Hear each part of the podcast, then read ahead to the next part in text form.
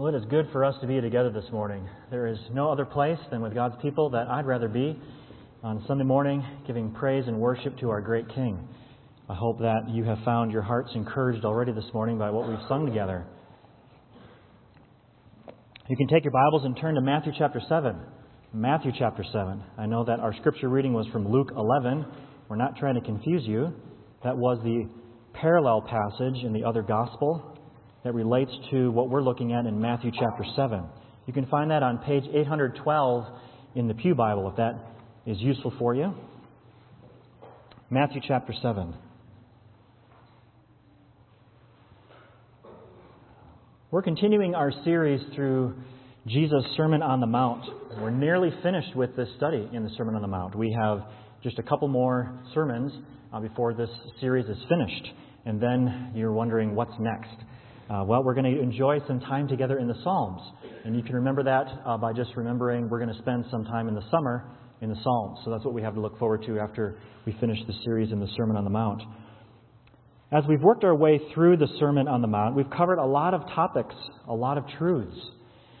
And one of the primary truths that Jesus is teaching through the Sermon on the Mount is the identity of citizens of God's kingdom. Who are the citizens of God's kingdom? What are they like? How do they behave? What is this Christian ethic that they live? He describes and he clarifies how true citizens of God, God's kingdoms live through the ordinary, everyday circumstances of life. I wonder how much we might be able to recall about what Jesus has taught about kingdom citizens, how they are to live, if we can just try to give some thoughtful reflection to that. I know we have a hard time remembering what happened yesterday, let alone the last eight or ten weeks together. But let, us quiz ourselves a little bit. Matthew chapter 7, we'll start with what's most recent, what we looked at last week. And you can cheat by looking in your Bibles, by the way. In Matthew 7, we were taught by Jesus in that portion of Scripture to, that we must exercise, kingdom citizens must exercise proper judgment, while at the same time not becoming hypocritically judgmental. In Matthew chapter 7, verse 6, we learn that kingdom citizens have to have the wisdom to know not to throw their pearls before pigs. And that's a tough balance to get right. We need to be able to exercise right judgment, but not hypocritical judgment. In Matthew 6, kingdom citizens are described as people who serve God and they don't serve money. Also, in that same chapter, we, we learn that kingdom citizens don't give way to living anxious lives. Jesus repeatedly says, Do not be anxious. Or in the beginning of chapter 6, Jesus teaches that kingdom citizens, they don't hypocritically pray, they don't hypocritically fast, they don't hypocritically give. And if we look back into chapter 5, we, we remind ourselves that Jesus taught that kingdom citizens don't give way to sinful anger or lust or adultery through sinful divorce. So when you stack all of that, what Jesus has been teaching through the Sermon on the Mount about kingdom citizens, it can feel overwhelming, can it? And so, how are we going to process everything that Jesus has taught? Especially as we consider our responsibility to embrace and obey what Jesus has instructed. And so, what becomes apparent as you study through the Sermon on the Mount is that the ethical expectations of God's kingdom require something no one has on their own. In other words, no one can behave like a kingdom citizen and make themselves a kingdom citizen based on their own efforts. The ethical expectations required of kingdom citizens it proves that there's something different, something entirely new at work within kingdom citizens. And so the Sermon on the Mount proves that kingdom citizens are people who have the new life of God and his power at work in them through repentant faith in Jesus Christ. That's what makes a person a true citizen of God's kingdom. Kingdom citizens are people who have repented and believed in Jesus through faith, and they therefore have the power of God's Spirit at work within them. But the question still remains how how does the power of God flow through and strengthen Christians to live out the ethics of God's kingdom? And I believe the answer to that question is in part found in Matthew chapter 7, verses 7 to 12, what we're looking at this morning. So today we're going to ask and answer that question How do Christians live as kingdom citizens? We're going to start by understanding that kingdom citizens pray, and then we're going to marvel at God's goodness that encourages us to pray.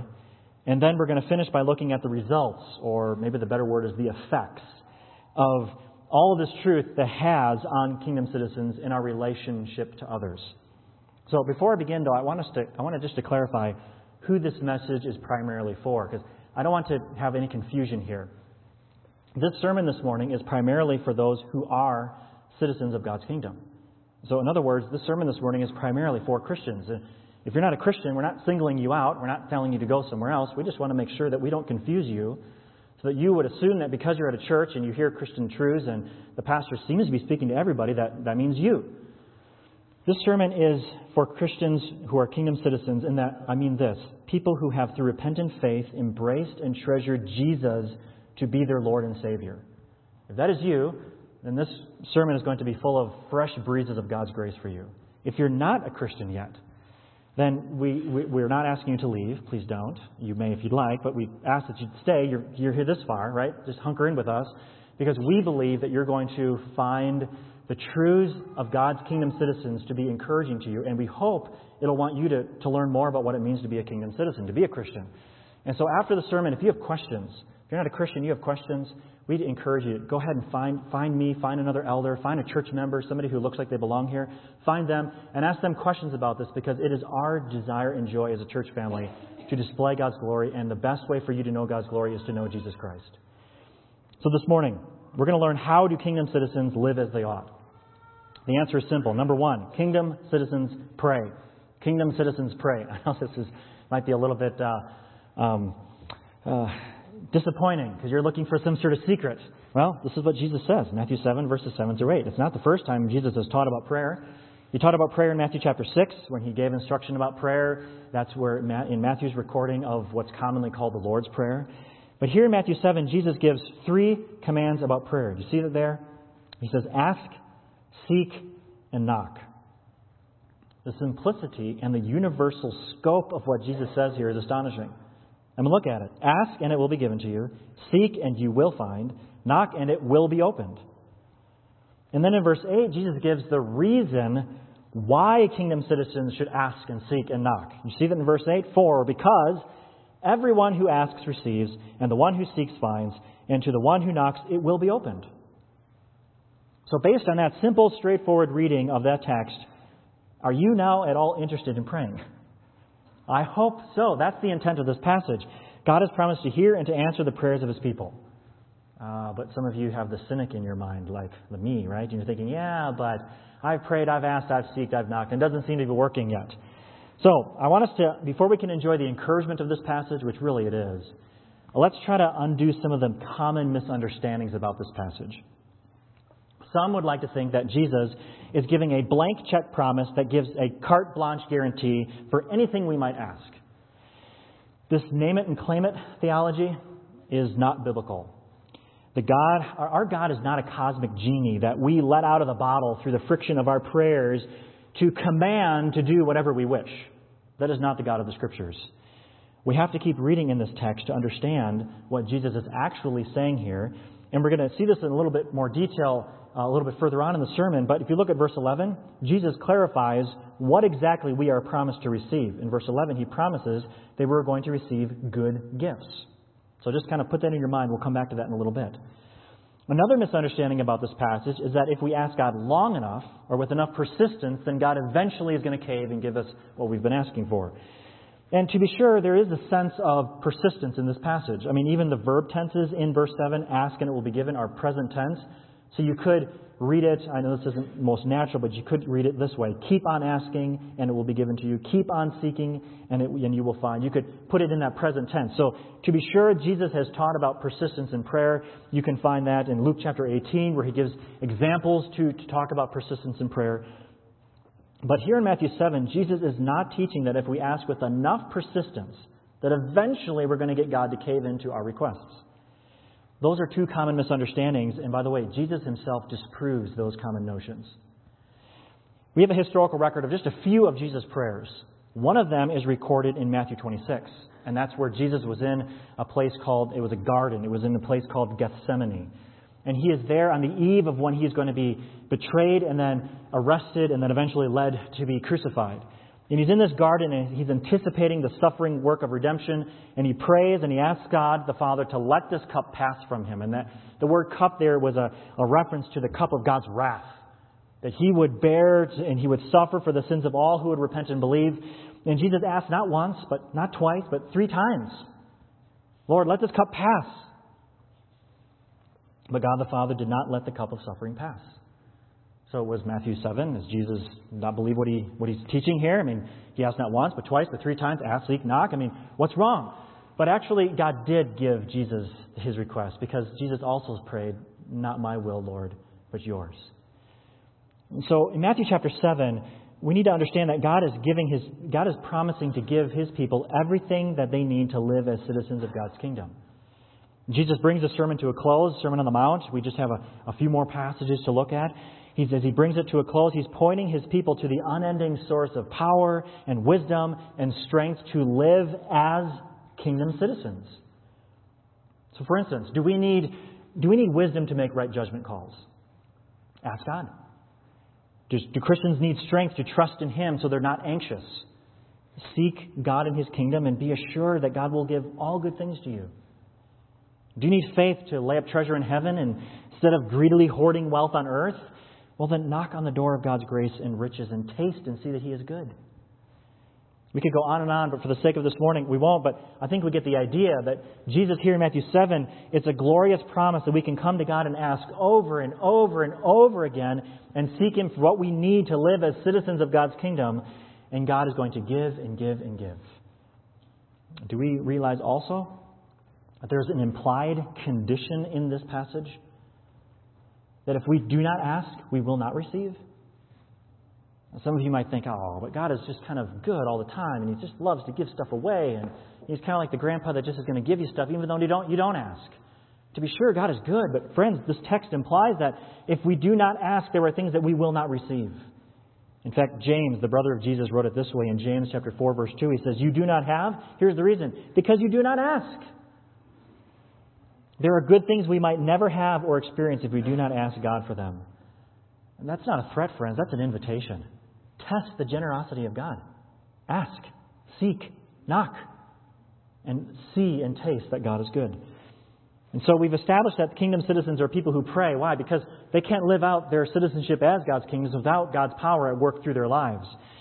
But if you're like me, I, I still need encouragement to actually pray. That's how cold my heart can be.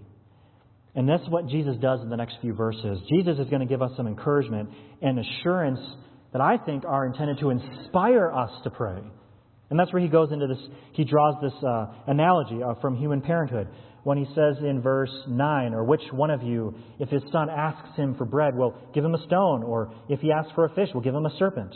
Verse 11, if you then who are evil know how to give, gifts, give good gifts to your children, how much more will your heavenly Father, will your Father who is in heaven, give good things to those who ask him?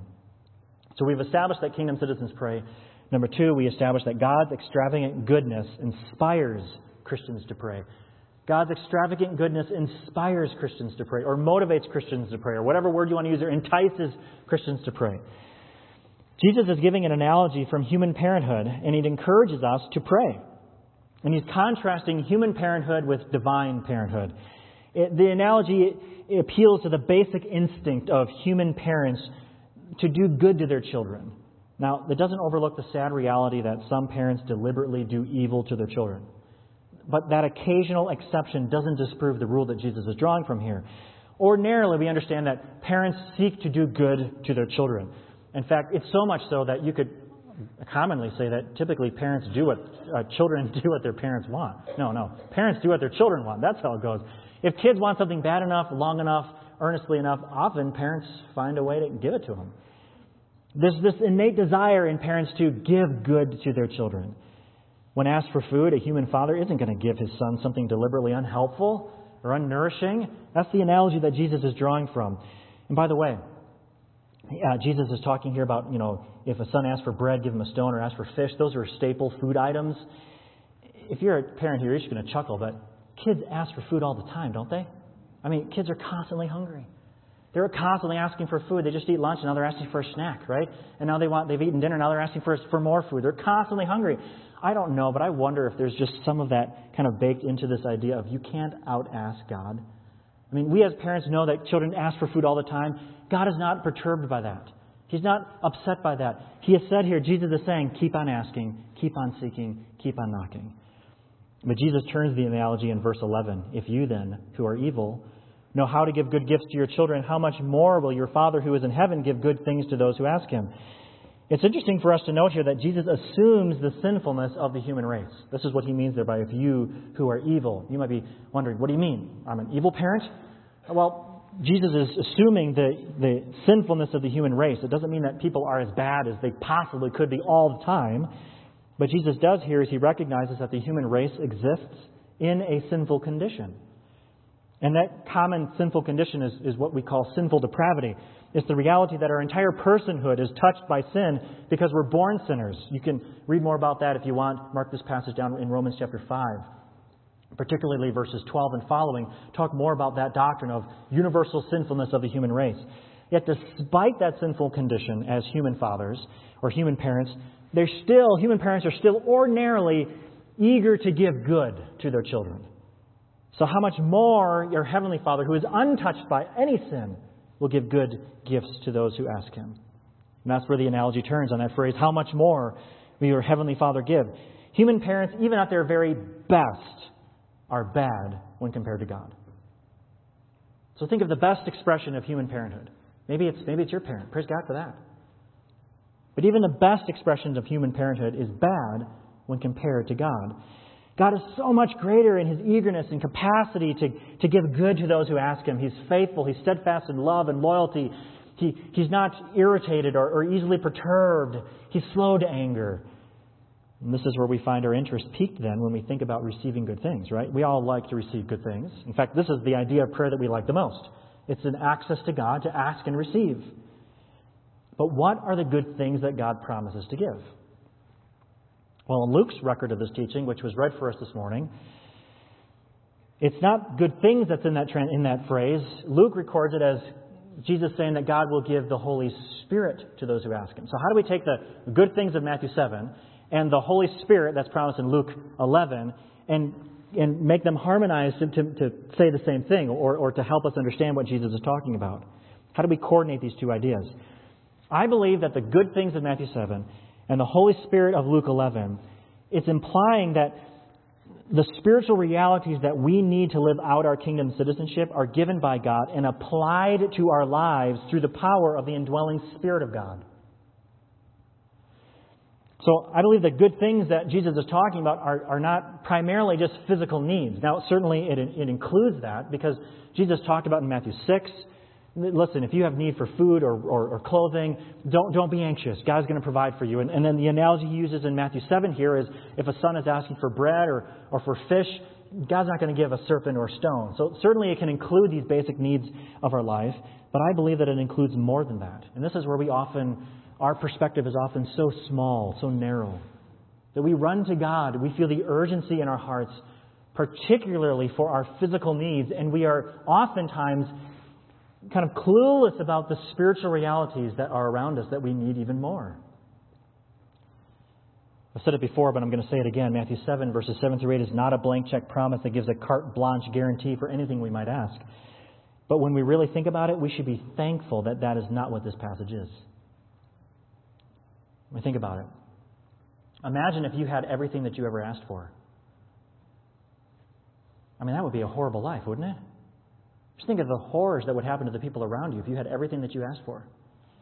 One Bible scholar writes it this way If it were the case that whatever we ask God was pledged to give, then I, for one, would never pray, because I would not have sufficient confidence in my own wisdom to ask God for anything.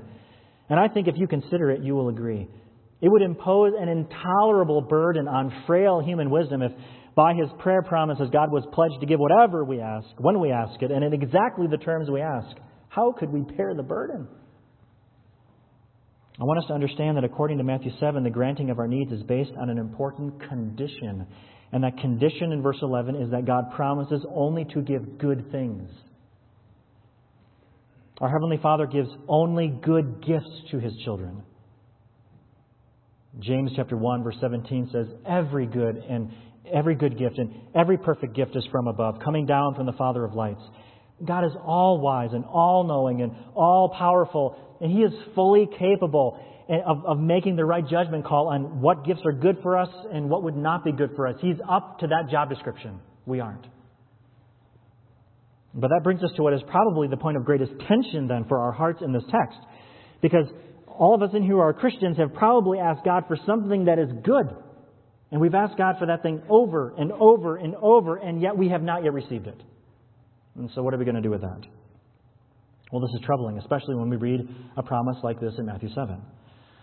So, I'm going to use just a couple of examples um, to help us think through some of the difficulty of this text. And these examples aren't meant to point to pick on anybody in particular. If this example doesn't resonate with you, then pick one that does resonate with you. But some of us in this room have asked for a spouse and have not yet received that from God. Others of us have asked for children and we have not yet received our request. Or maybe we've asked for health and healing from some sickness or disease or physical difficulty and God has not given us our request. And the list could go on. Maybe it's career. Maybe it's some sort of family relationship restored. These are just representative examples. And you might say, well, man, it just feels like God is not filling up, you know, living up to his end of the deal here in Matthew 7.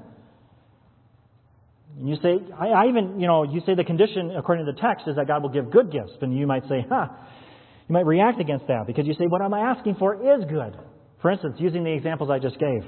I mean, Proverbs 18:22 says, "He who finds a, a wife or spouse finds a good thing and obtains favor from the Lord." I mean, God Himself says that a spouse is a good thing. I'm asking God for that; He hasn't given it to me. Or maybe you are asking God for children. And of course, the scriptures even say that children are a heritage, are a blessing from the Lord. Or maybe you've asked God for healing. I mean, how many people did Jesus heal? It was an expression of the goodness of Jesus. And as Christians, we're instructed to have our hope in the eternal life, which is promised to be a life of no sorrow, sickness, or sadness. And how much sorrow and sadness is caused by sickness. And so you say, but, but I, I, it seems like God has even said that this is good, and I'm asking God for it, and why is He giving me my request? All of this is true, even if God still does not grant your request. Just because we think something is good, and even if we see it as God's goodness in someone else's life, it does not mean that it must be good in our life right now. Now, please do not leave. Don't, don't be too angry, right? Before we get too angry, let's remember that we are not God. God is God.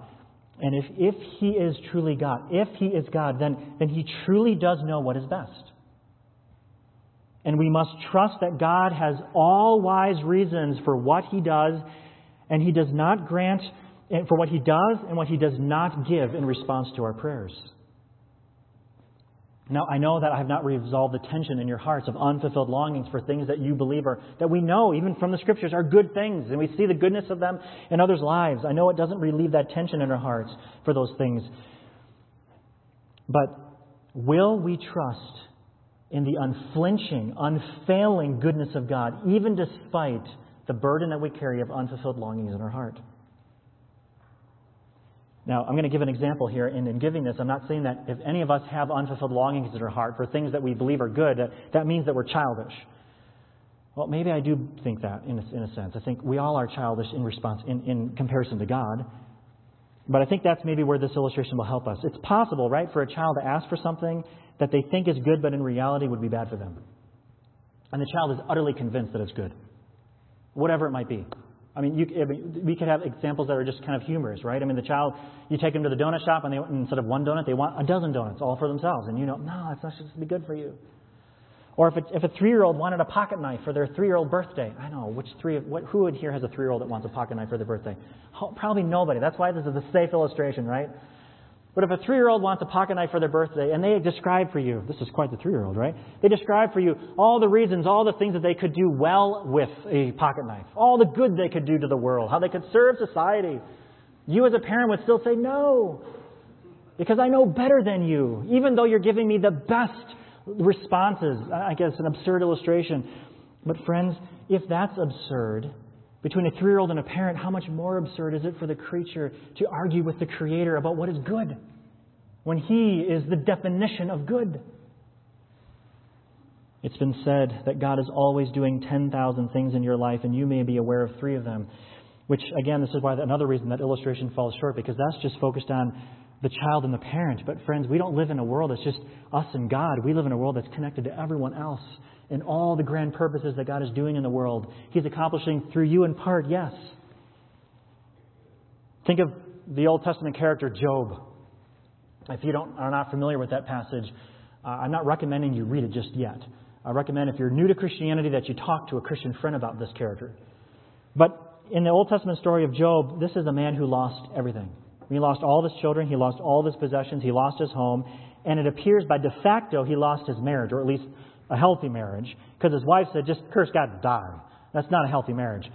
So in one day, all of this catastrophically collapses in his life. And yet, God had purposes in all of that that went far beyond Job. And when we read the book of Job, we learn that there was a whole heavenly host that was peering into these deep mysteries, uh, the truths about the relationship between God and his people that Job was entirely unaware of.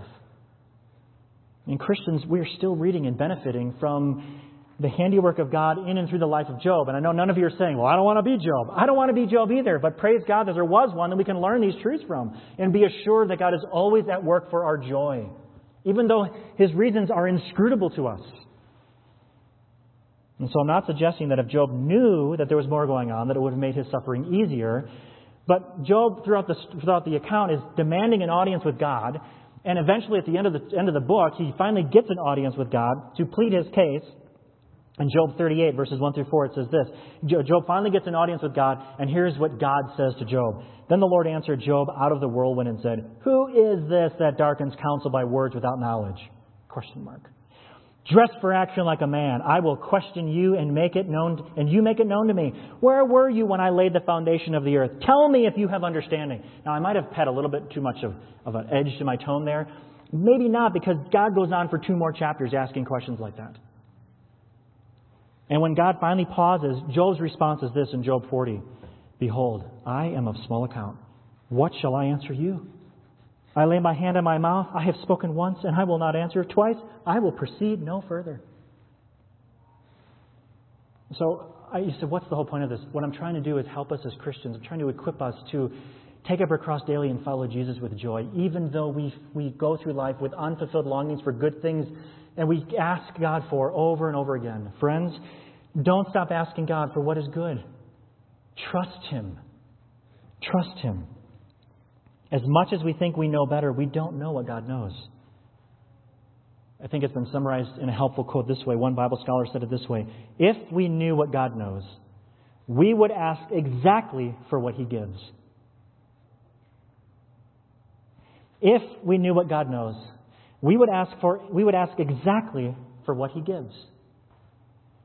Now I know I haven't solved all the potential unrest in our souls as we try to have Matthew 7, 7 and 8 and these promises overlay into our lives. I know I haven't answered those tensions, but I hope that this time together in the Word has encouraged and strengthened your faith to keep believing in a good God.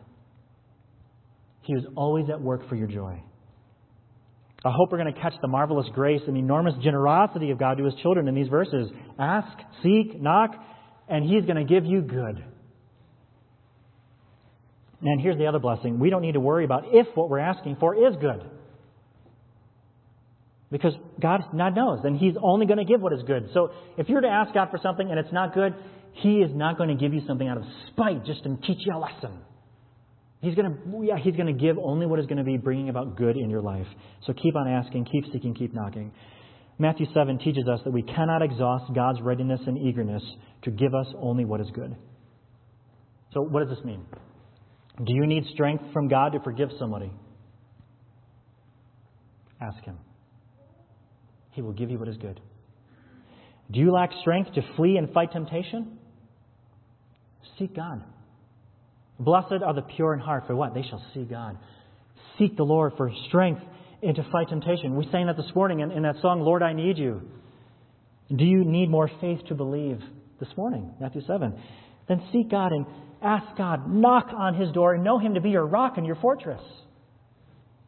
Is your eternal hope floundering? Then knock and be assured that He will open the riches of His grace to you in Jesus Christ. Is your love for others growing cold? Or you on the edges of being resentful? Ask God, who is love. God will give and give and give and give only what is good to you, heaps and heaps of what is truly good. This is the God that we worship. Friends, if citizens of God's kingdom have such a generous Heavenly Father, how might this fact influence and change how kingdom citizens then relate to others? And that's what leads us to our third point. Kingdom citizens only do good to others because God only gives good to them. I know it's a mouthful, mouthful, but Christians only do good to others because God only does good to them. This is verse 12. This is how this connects. Then so, whatever you wish that others would do to you, do also to them. For this is the law and the prophets. This is what's commonly called the golden rule, which I discovered in studying for the sermon that that golden rule term is traditionally traced to the Roman emperor Severus. He was not a Christian, pagan. But he was so impressed by this comprehensiveness of this, of this uh, maxim from Jesus that he inscribed it on, or so it said, he inscribed it on a wall in gold lettering, and it's, I guess it's become known as the, the Golden Rule. Jesus, what he's doing here is he's taken a common phrase of the day and he's turning it from the negative into the positive. The common phrase of the day said, Don't do to others what you don't want done to yourself. So withhold harm from others. Don't do to somebody what you don't want done to yourself. Jesus turns it around positively. You might think, well, that seems like a pretty small change. But this change from negative to positive, it's been likened to the change between a harpsichord and a piano. And if you're not a piano music, music person, just hang in there with me. I think this will help you. But a harpsichord is an instrument that made its sound by plucking a string. Right? So it had one tone, one, one loudness, one dynamic range. Well, they made one change.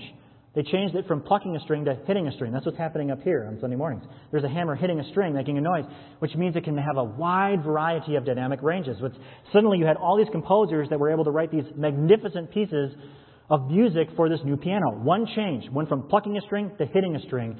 And this is what Jesus does. He changes it, changes this common phrase from negative to positive, and it becomes comprehensive. He's not just forbidding us from doing evil to others, but he calls us to actively do good to others. That's a big difference. And by the way, this is what God has done for us in Christ. This is the gospel. Jesus, God hasn't just simply withheld harm from us. He's done so much more. He's through faith in Jesus Christ, He gives us forgiveness of sin and an eternal relationship with Him. He paid all of our sins and He restores us into right relationship with Him that we might enjoy Him, not for a day or for a moment or for a second or for a minute, but for all eternity. This is the Christian gospel. Ephesians 1 describes the lavish goodnesses of God this way In Him we have redemption through His blood, the forgiveness of our trespasses, according to the riches of His grace, which He lavished upon us in all wisdom and insight, making known to us the mystery of His will according to His purposes, which He set forth in Christ. I know there's a lot of words in there, but did you get the idea? Like pouring out and lavishing, that's the goodness of God. Are you a Christian? Have you turned from your love affair with sin and embraced Jesus to be your treasure? Have you experienced the grace of God that's described here in Ephesians 1? In Matthew chapter 7, verse 12, we learn that it is God's abundant goodness to his people that enables and strengthens Christians to treat others well. Christians are assured that God is going to only give them what is good. Now, maybe you're faltering a little bit on that. God could not prove that in any more spectacular fashion than through Jesus Christ. Romans 8 says it this way He who did not spare his own son, but gave him up for us all, how will he not also with him graciously give us all things? So, friends, because God only gives what is good to Christians, Christians are delivered from the temptation to need to coerce or exploit others to get good from them. Of all the people in the world, Christians are the ones who have the quiet confidence and freedom to do good to others, whatever, whatever their response may be to us. Christians are people who do good constantly. Christians have been treated so lavishly by God that we're empowered to pour out the excesses of that lavishness. It's not like we're, we're, we're, missing out on something that God's given us. God has poured out so much. There's goodness dripping over the edges of our lives, so to speak, that we can hand out and give to others. This is one of the ways that we display the glory of God to a sin broken world. Christians are a people who are marked by radical generosity, which is, which is Matthew 7:12. Do to others what you wish to be done to. Do unto others do also to them, for this is the law and the prophets. You can summarize all of that in this rule of love. So here we, in Matthew 7, kingdom citizens, how are we supposed to live? Where does this strength come from? To forgive others, to love others, to do good to others, to pray not hypocritically, to give not hypocritically, uh, to, to make right judgments. How do we find the power to do that? We pray. And what assures us to pray? The goodness of God. And what does, the relate, what does that effect have on our relationship with others? Well, the Christians are really a strange people. That even though we are treated poorly in response, Christians are unrelenting in doing good to others because we have experienced the unrelenting goodness of God. If you're a Christian, I wonder if, how, if there's a way that this passage could encourage you to pray. What spiritual truths have you lost heart in? In what ways are you tempted just to kind of give up on this whole Christian idea? I hope that Matthew 7 will encourage your heart to press on. If you're not a Christian, I hope that you would love to know a God like this, personally. Not theoretically, but personally through Jesus Christ.